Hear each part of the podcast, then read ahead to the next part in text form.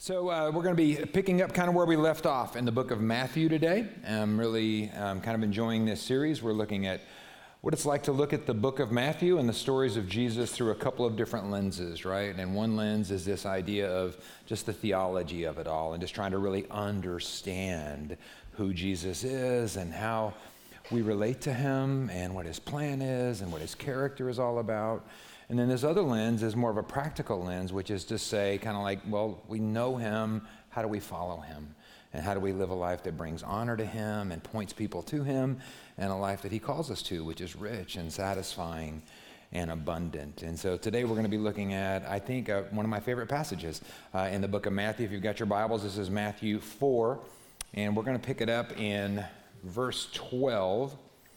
So Jesus has just been baptized. He's just gone through the temptation we talked about last week, the testing in the wilderness. And then today we're going to have a little bit of a long read, so follow along with me if you can. This is the ministry of Jesus beginning, uh, verse 12. When Jesus heard that John had been arrested, he left Judea and returned to Galilee. And he went first to Nazareth, then he left there and moved to Capernaum beside the Sea of Galilee in the region of Zebulun and Naphtali. And this fulfilled what God had said through the prophet Isaiah in the land of Zebulun and the land of Naphtali, beyond the sea, beyond the Jordan River in Galilee, where so many Gentiles lived, the people who sat in darkness have seen a great light. And those who lived in the land where death casts its shadow, a light has shined. And from then on, Jesus began to preach Repent of your sins and turn to God, for the kingdom of heaven is near. Verse 18 One day, as Jesus was walking along the shore of the Sea of Galilee, he saw two brothers, Simon, also called Peter, and Andrew. And they were throwing a net into the water because they fished for a living. And Jesus called out to them, Come, follow me, and I will show you how to fish for people. And they left their nets at once and followed him. And a little further up the shore, he saw two other brothers, James and John, sitting in a boat with their father Zebedee, repairing their nets. And he called to them to come too. And they immediately followed him leaving the boat and their father behind. And Jesus traveled throughout the region of Galilee, teaching in the synagogues and announcing the good news about the kingdom. And he healed every kind of disease and illness. And news about him spread as far as Syria, and people soon began bringing to him all that were sick, and whatever their sickness or diseases, if they were demon possessed or epileptic or paralyzed, he healed them all. And large crowds followed him wherever he went people from Galilee, the ten towns, Jerusalem, from all over Judea, and from east of the river Jordan. So I, I don't know, I like that passage. That's where we get, when you get a chance to reread that, that's where we get our little um, kind of tagline that says reaching, teaching, and helping people in Jesus' name. If you ever wonder where that's coming from, if it's on your t shirt right now or your coffee mug at home, that's where it comes from. Check it out. But what I really like about this is the part about these first followers of Jesus, um, because that's what our series is about, right? It's about knowing Jesus, but it's also about following Jesus. That's our what. That's, that's, what, that's what we're trying to do, right? Following Jesus, that, that's our what. Um, I think, truthfully, a bigger question, though, might be how? How, how are we going to follow Jesus? I mean, that is a a pretty high standard to say, I'm going to follow Jesus. Um, and we talk all the time about like, and then, you know, we have the Old Testament, the Old Covenant, and then we have the New Covenant, right?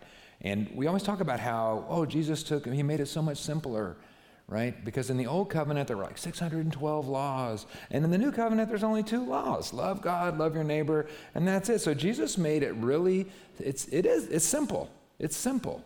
It's simple. Um, is it easy? Is it easy to follow Jesus? Because, I mean, if I'm reading this right, we're supposed to love other people more than we love ourselves. Is that is that easy? We're supposed to love people like Jesus loved us. Is that easy? We're supposed to forgive people that hurt us. Is that easy? This new covenant is about your heart right? And so in the old covenant, it's like, don't kill people. But in the new covenant, we can't even hate people in our heart. And in the old covenant, you're not supposed to have sex outside of marriage, but in the new covenant, if you even think about it, then you've already committed sin in your heart. The old covenant was about animal sacrifice, but in this new covenant, I'm supposed to lay down my whole life as a sacrifice to Jesus. So, yeah, it's simple. But is it easy to follow Jesus? Am I, am I the only one? Um, maybe somebody else feels the same way that sometimes people hurt me, and you know what? It's, it's hard for me to forgive them. And sometimes people don't love me back.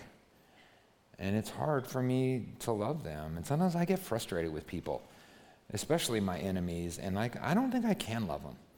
You know, I, I, don't, I don't think I can forgive them. And I'll tell you something else. Sometimes I get frustrated with myself because it's like I'm supposed to be getting better, right? I'm supposed to be becoming more like Jesus. I'm supposed to be following Jesus. And sometimes I feel like Paul, like, you know, the harder I try, the worse it gets.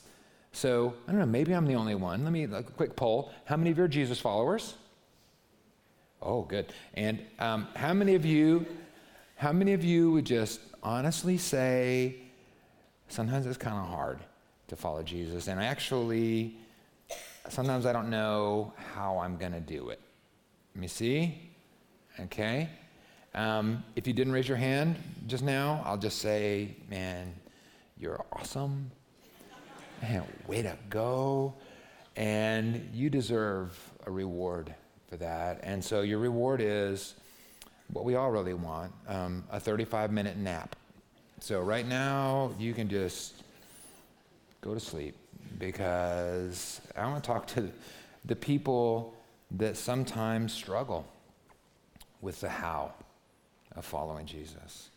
And you know what? I want to, I want to talk to the ones that struggle with the why, right? That might even be more like, what, why should I even try?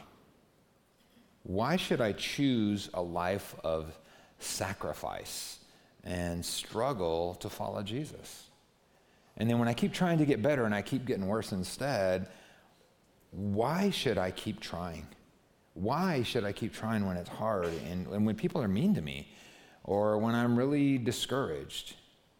Uh, why? Why should I think it's ever going to get better?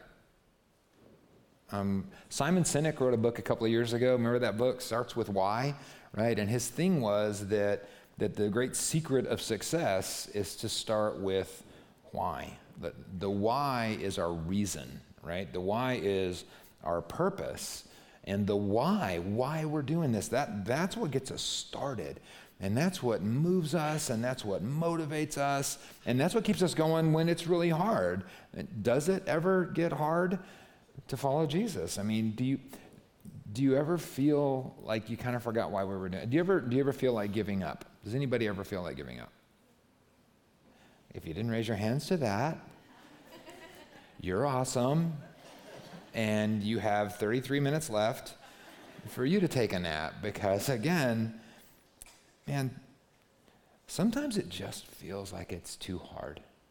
And sometimes it just feels frustrating and discouraging and painful to follow Jesus. And you know what I think we need?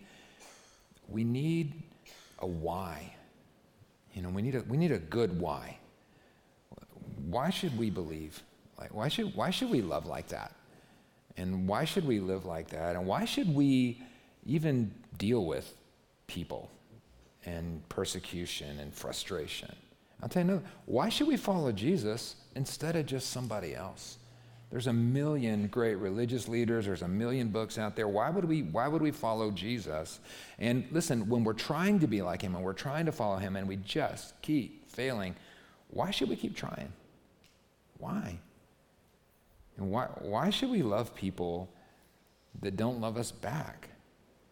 And why are we, why are we doing this Christianity deal? I, I, think, I think we need a really great if we're going to keep going when it's hard, if we're going to follow him down this impossible path, I think we need a really great reason. I think we need a really great, per- I think we need, we, we need a great why. And you know who had a great why? These guys, these new disciples. that were following Jesus. They must have had a great why. Something made them leave everything. I mean, this is, you gotta, you know, go back in this, these are real people. This isn't just, uh, it's not just words. These are real people that really happened. They had a real family and a real house and real jobs and careers and bills to pay and, and neighbors. And they were, they were just like us. They were regular people. And these guys specifically were just, they were commercial fishermen. They had a job. That was their job. It was a little family business that they had. And Jesus walks up to them in Matthew 4.22 and says, follow me. And it says, they immediately followed him leaving their boat and their father behind. Why? And why did they why did they keep doing it? Why did they stay with it? Why didn't they quit? Because it got really hard for them later, right? They had 3 years of like they were homeless for 3 years. It was real trouble for them. There was a lot of persecution for them. They were getting arrested. All kinds of horrible stuff was happening to them. Their families were turning against them. All kinds of terrible stuff. They were, they were going hungry. You know, they got in trouble for working on the Sabbath one day because as they're walking through the fields, their hands are like dragging along the grain, like wheat or whatever that's growing up, and they like pop some off and grind it up and eat it. And they got in trouble for working on the Sabbath because they ground up that wheat in their hands. But I got a bigger question than that. That's what they were eating? Right? This is the life that these guys were living. This, this, is, this is hard. They were eventually killed for following Jesus. They watched this one that they were following be tortured to death. Why in the world did they keep? They needed a good why. Right? Why did they why did they stay with that? You know they were scared. You know they were frustrated. You know they were tired and hungry and beaten down and they felt like giving up. So like what was their why? You know, and I think Matthew can help us here. I, I think if, if he can help us see their why, then maybe that can help us find uh, maybe their why is a good enough why to help us when we're frustrated and when we're tired and when we're hungry and when we feel like giving up. So let's just kind of see if we can figure out what Matthew is presenting as their why and see if maybe their why will work for us. Okay? And so now I'm going to just save you some suspense. Um, I'm just going to tell you now. Um, their why was a who because their why was Jesus. It wasn't some great religious training, right? It wasn't that they were going to get the big bucks someday, right? Their why, their motivation, he Jesus was what compelled them to follow him. Um, he's what inspired them when they got beaten down. He's what motivated them and empowered them to follow him in this ministry and change the world. Their why was a who. Their why was, was Jesus. And so we have the story of Jesus from four different guys, right? We have four gospels Matthew, Mark, Luke, John, and they're all kind of telling the same story. They're all just writing down what they saw, and each one is writing from his own perspective. And each one is writing kind of from, like, to a different audience, right? Each one is writing kind of to a specific audience. And Matthew is a Jew, he's a Hebrew, and he's writing to Jews. And so I think it's important if we're going to kind of understand what they were thinking and what they were feeling is to kind of try to feel like what were they feeling? What did they know? What did they think? And put ourselves in their place. And so these these first century Jews, man, like Matthew and like Andrew and Simon, they knew their Bible. Boy, and we talked about this a while back. Like they didn't have kids soccer. You know what I mean? They didn't have cheer, right? They didn't have the yard of the month they didn't have social media, right? So all these time sucks were gone, right? They didn't have TV. They didn't have TV. Take TV out of your life. Take your phone out of your life. What are you going to do with that extra 20 hours a day?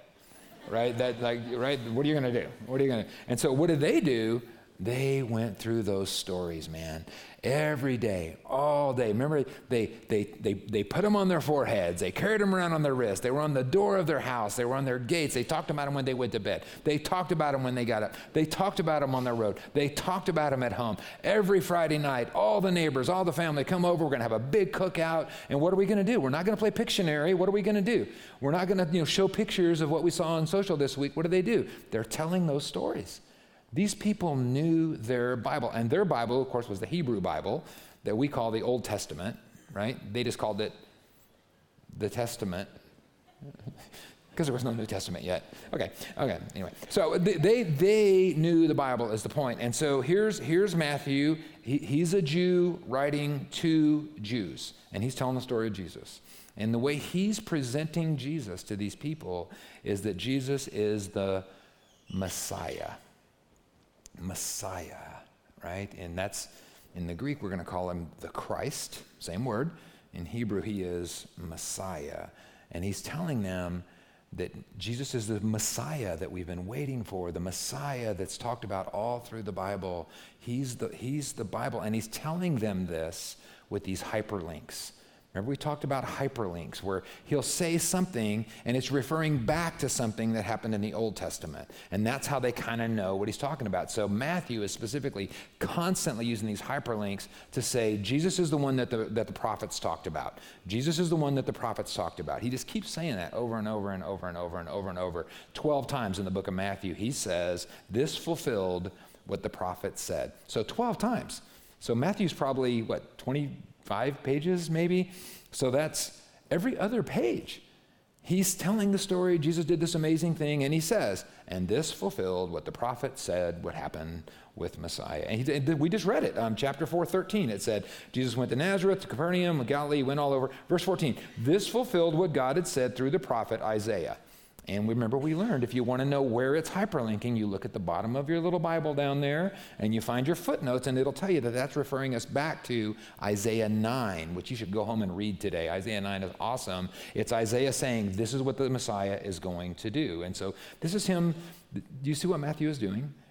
He's, he, he's, he's doing this with hyperlinks. He's saying, The prophet said Messiah would come and he would do these things, right? And then he says, Hey, Jesus did this thing. That's what the prophet said was going to happen to Messiah. And so he's, he's, he's showing, he's, this is a really big claim that he's making. He is claiming that Jesus isn't just like the next Moses, right? He's not just another David. He's not just a great leader or teacher or general or king. Matthew is saying something really big here. He is saying Jesus is Messiah. And this, I'm telling you, changes everything. This, this changes everything.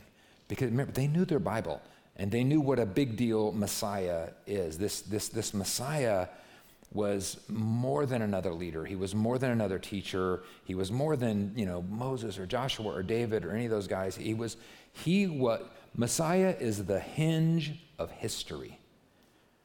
Everything pivots, right? He is the hinge of his, not recent history, not ancient history, eternal history.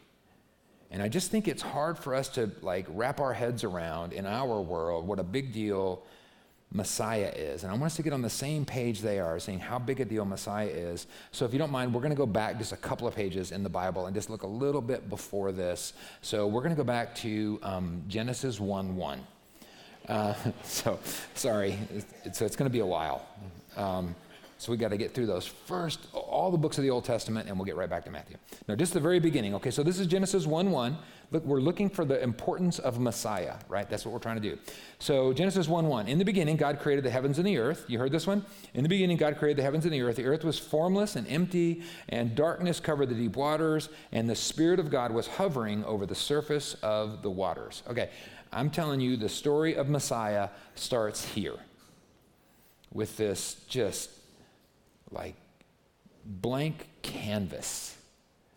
Because the world at this point is a watery wasteland wilderness of what does it say? Darkness and chaos and disorder and it's completely void of life. There is no life. The only sign of life is the Spirit of God, the Ruach, right? The, the, the breath, the essence, the, who God is, is just hovering over the water. And then in this dark, chaotic, lifeless mess, God did what only God can do. And He created. And so with just with just the and you know, the, you know the story in the days, right? Just in, in total darkness, he created light. And in utter chaos, he created order and beauty. Remember in that kind of second few days there, he separates the heaven from the earth, he separates the water from the land, he separates all the different kinds of plants, and they all repeat after their own kind. So he, he, in darkness, he created light, and in chaos, he created order and beauty. And then, kind of last, in a world that was void of life, he created life fish and birds and animals. And then, like the crescendo, right? The, the crowning achievement of creation, his like his pride and joy, right? His his big project. The last thing God created was human life. Adam and Eve. And they were different than the rest of creation. They were different than rocks and fish and trees and plants because humans were created in God's image. They were created in God's image. And so they were to be his, his family. They were to be his royal priests, and they were supposed to represent and reflect God in his image, right? They were reflecting God to the world, and they were put there. Remember, he said over and over, he said to them, rule over everything, reign over everything. They were put there to rule over all of God's creation, keywords, with God and the whole world, God's, God's creation was, it was perfect.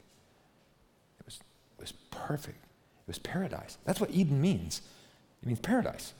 It was, it was perfect. It, because it was, and the, more than the pretty flowers, right? Oh, really good fruit. It was, it was perfect. It was beautiful. It was beautiful. But the main thing, it was, it was the place where God and man were completely together. And in that place, God loved humanity so much, He provided everything that humans need food and water and, and safety and work and companionship and beauty and rules. Well, one rule, right? One rule. And that one rule was necessary. They could eat anything they want, they could do anything they want, except to avoid the tree of the knowledge of good and evil. And that rule was necessary because God didn't want man to be a robot. Right? God didn't want to just program man to love him back. He wanted man to really love him back. And so that meant man to have, had to have the option, right? To really love. They had to have, they had to have free will to A, keep that one rule and love God back and trust his provision and his protection and his strength and his wisdom and his definition of good and evil and really be with God in the garden, or B. And that would be that instead of choosing to be with God, man could try to be God and live in his own strength and live in his own wisdom and his own definition of good and evil. And it sounds like an easy decision, but when you know the story, then the serpent comes in and sin comes in and tempts man, and, he, and man chooses B. And then the spiral begins, and sin ruined everything. When sin came into the world, it ruined everything. This is Romans 5:12. When Adam sinned, sin entered the world. And Adam's sin brought death. So death spread to everyone because everybody sinned. And death wasn't just that men wouldn't live forever, which I guess was the original plan. It wasn't just that. It was it was spiritual death. It was separation from God. It was relational death. This was the beginning of the turmoil between human beings. It was, it was the death of God's perfect creation. So, this is when corruption and disease and hate and betrayal entered God's perfect world, not just mankind. It, it entered God's, God's whole, per- listen, God's whole perfect creation was decreating, right? And it was going from light back to darkness. And it was going from beauty and order back to chaos and disorder. And it was going from life back to death and separation. And it was all because of sin. And it just spiraled. And so, remember, we were in Eden, man. Things were great. And now look around, right? Things just got worse and worse, and all because sin entered the world. And so God activated the plan, right? and he chose a family. And one people, who was the family? Who was it? It was Abraham's family, right? It was the Jews, the Hebrews, the Israelites. And from that one group of people, he would bring one man, the Messiah. And that man, we just start over, right? And that man would be what Adam was supposed to be, and what Israel was supposed to be, and what humanity was designed to be, which is the reflection of God, the image of God, his royal priest, um, representing God to the world and, and ruling creation with God. And this man would be more than just a man, because he would be God and man together, which again, that was the original plan. And this Messiah would come and he would recreate God's perfect world and he would restore light from the darkness and he would restore beauty and order from chaos and disorder and he would restore life from death and he would recreate man and he would that's why we call it being born again right we're a new creation in christ he would he would give birth to a whole new kind of human that actually could resist evil and temptation because this new humanity would not only be created in God's image, but he would be filled with God's Spirit. And this new humanity would be like the Messiah because he would be God and man together. So, Messiah was going to reverse the curse of sin and, and, and restore paradise in this amazing relationship and God and man together. And God promised this. He promised Messiah way back in the garden. And then all through the Old Testament, we'll fast forward a little bit now, right? All through Isaiah and Jeremiah and Zechariah and Hosea, all these prophets promised, God promised through them that someday Messiah would come and he would restore God's kingdom and he would restore man to what God created him to be. So all of creation is pointing towards this promise of the Messiah, this new human, this God man, the, the, the hinge of history, who's going to come and undo what Adam did and what humanity did and what we did and take away the sin of the world so that God's plan could start, God's whole creation could start moving back from chaos to order and beauty and from death to life and from darkness to light. And here Matthew kind of like is going to tell us a little bit about that. This is Matthew 4:13. We just read it. Jesus goes to Nazareth and Capernaum to the Sea of Galilee and to the region of Zebulun and Naphtali. This is a region where people didn't know God. So this is a region of complete darkness. And verse 14, this fulfilled what God said through the prophet Isaiah in the land of Zebulun and Naphtali, beside the sea, beyond the Jordan River, in the Galilee where so many Gentiles live. Verse 16, the people who sat in darkness have seen a great light. And those who lived in the land where death casts its shadow, a light has shined. So Messiah was coming to, to bring light to darkness, to, to recreate and undo what sin and Satan had done to decreate God's world. So I can do this all day, or you can say, wow, the Messiah is a big deal. I would need it with more enthusiasm.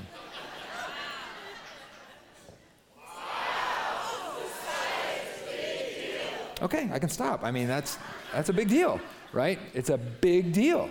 They've been waiting for always. They've been waiting since forever for the Messiah to come and undo this garbage and stop this spiral and start this spiral and get us going back towards life and light and beauty and order and away from death and chaos and darkness. And so, okay, let's, let's skip forward now. So when, when Andrew and, and Simon see Jesus that day, and Jesus walks up, because it's always, it's an amazing thing. They're at work, right? They're fishing, and Jesus walks up and says, follow me, and they go like, all right, and that's it. And that, that seems like, that's crazy, right? Was, was he a stranger to them at that point? Had they ever seen him before that? Do you think they knew him before that day? I think they did.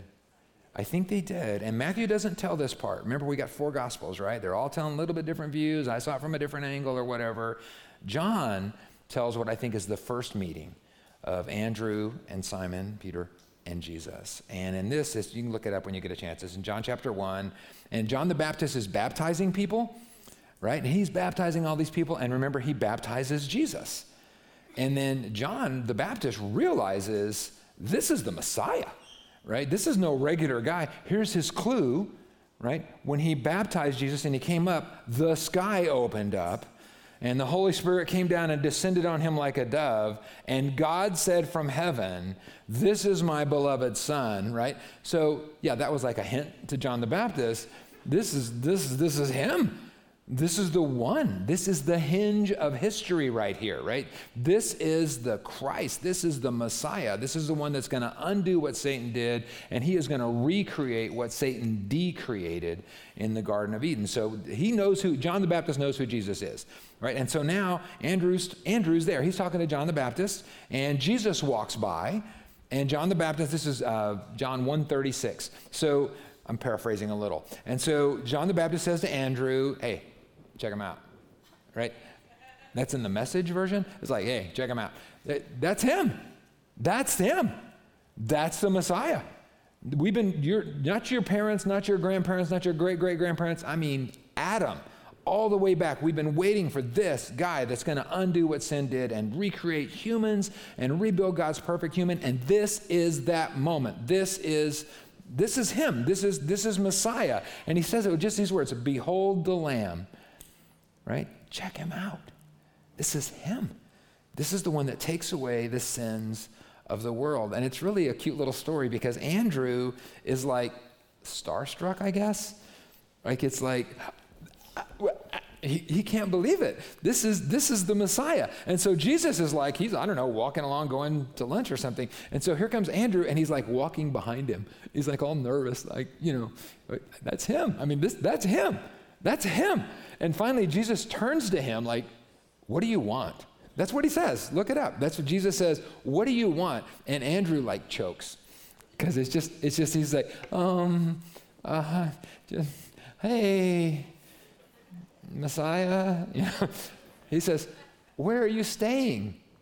what a stupid question, right? He just, he, he, he choked. The pressure was too much. This is the Messiah, man. And he says, where are you staying? And Jesus said, Come and see. He didn't say, Follow me. He just said, Come and see. And so Andrew doesn't because he's freaked out. And so instead, he goes and gets his big brother. And he says, Hey, Simon, I mean, it, it's him. It's him. And so they actually come, Simon and Peter, and, they, and that's, when, that's when Simon gets his name changed to Peter. And they actually, they meet Jesus. And I think in that moment, they realize who Jesus is. And we just we covered this, I think. He's a pretty big deal, right? He's he's the Messiah that they've been praying about. He's the Messiah they've been hoping for. He's the Messiah they've been waiting for since always. And so now, now back to Matthew's story, right? I don't know, sometime after that first meeting, Andrew and Peter, they're at work, they're fishing, and now Jesus walks up and says, Follow me and I'll make you fish for people. And so, yeah, immediately they left their nets and followed him. And they left, they left everything. They left their jobs and their families and their business and their income and their homes. And they started this super hard journey with Jesus. And they endured unbelievable trouble, un- unbelievable persecution. Why did they do it? Like, what was their why? They had to have an amazing why. Why did they follow him in the first place? And why didn't they quit when they were tired and when they were frustrated and when they were being beaten and thrown in jail and when they were hungry and they were scared and after they saw Jesus killed? Why didn't they quit? You know they were scared. You know they were frustrated. You know they were tired, but they kept going and they changed the world. Why? Their why was a who, right? Their why was the Messiah. Their why, they realized who they were with. This is the hinge of history. Their why was Jesus. And seeing who he really is changed everything for them, and He became their why. So the question, I guess, in front of us is have you seen Jesus like that? Do you really see who he really is? He's not a teacher, man. He's not a good guy. He's not a, he's not a, a, a great author, a great preacher, right? Some kind of moral example. He's the Messiah. He, he's the hinge of history. And he has changed. There was, man, there's been a couple of really, I'm talking about big events, right? It started perfection. It started spiraling out of control. Jesus came. That's it. And now he has got us going back the other direction.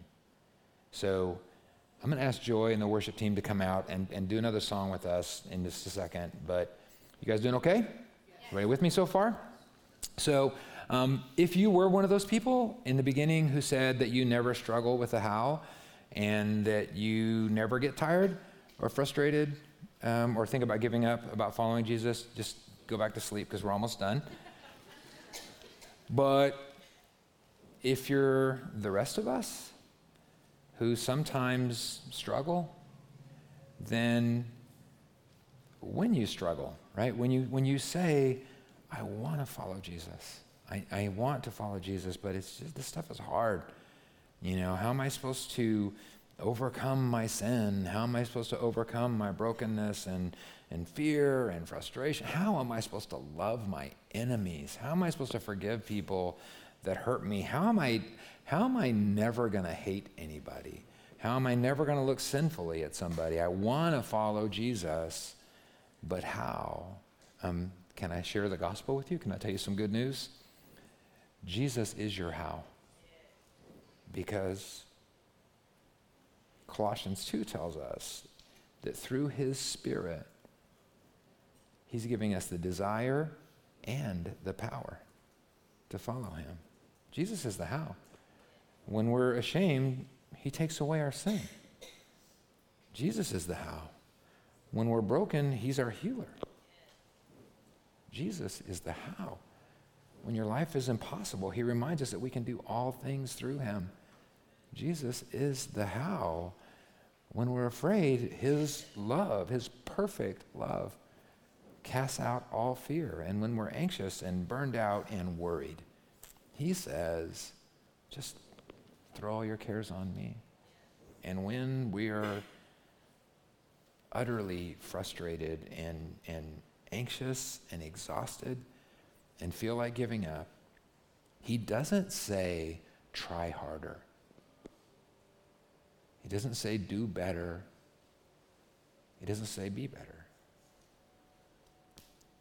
He says, Come to me. To me. I'm the source. I'm the hinge. I'm the Messiah. Come to me, and I'll give you rest. I think a lot of us are a little confused about this. Jesus isn't really that interested in what you can do for him. He's more interested in what he can do for you. He's more interested in what he can do in you. He's more interested in what he can do through you. Look what Isaiah said as he's talking about Jesus. He says he gives power to the weak and strength to the powerless. Even youths will become weak and tired. Young men will fall in exhaustion, but those who trust in the Lord will find new strength. And they will soar high on wings like eagles. They'll run and not grow weary. They'll walk and not faint. Jesus is your how. He's your source, man. His spirit is in you, and he wants to inspire you and direct you and lead you and empower you to be part of his bringing back his kingdom, but not in your strength and not in your goodness and not in your wisdom, in his. He's, he's your how. And when you get exhausted and frustrated and anxious and burned out and tired and feel like giving up, when you need a good why, right? When you say, why should I forgive people and love people that don't love me back? Why, why should I try to follow Jesus when it's so hard? And why should I really even believe that things are ever going to get better? Then remember, your why is a who. Yeah? Your why is Messiah. Your why is Jesus. And he's not just another leader or a teacher, he's the hinge of history. And he has come to recreate what sin and Satan decreated in God's good kingdom. And he wants you to rule it with him. So he's recreating you too. Jesus is making all things new, starting with you. So, how will you be able to follow Jesus? Jesus is your how.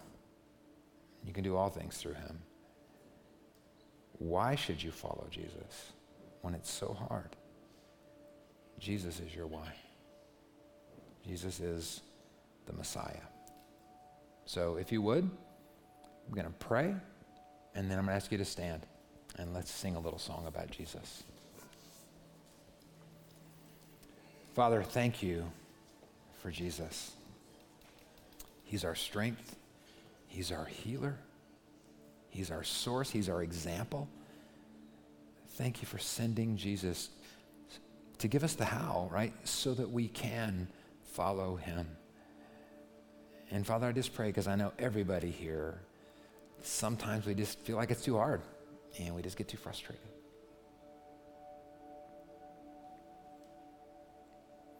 And people don't love us back. And things don't go the way we thought they would. And sometimes we, we feel like giving up and we need a why. So I thank you because you sent us not a great teacher, not just some moral leader, not a great preacher or writer. You sent us the Messiah, not to tell us how to do better, to make us better, to recreate us in your image, to re- recreate your good world so that we could lead it and rule it with you. Thank you for Jesus. Will you please today help us see him for who he really is? In his name, amen. So the what is simple follow Jesus. But it's not always easy. So when it gets hard, remember Jesus is your how. Right? His model, his teaching, his spirit. And when you feel like giving up, remember your why is a who. It's not just another man. He's the hinge of history. He's the Messiah. Your is Jesus. Amen? Amen. Have a great week.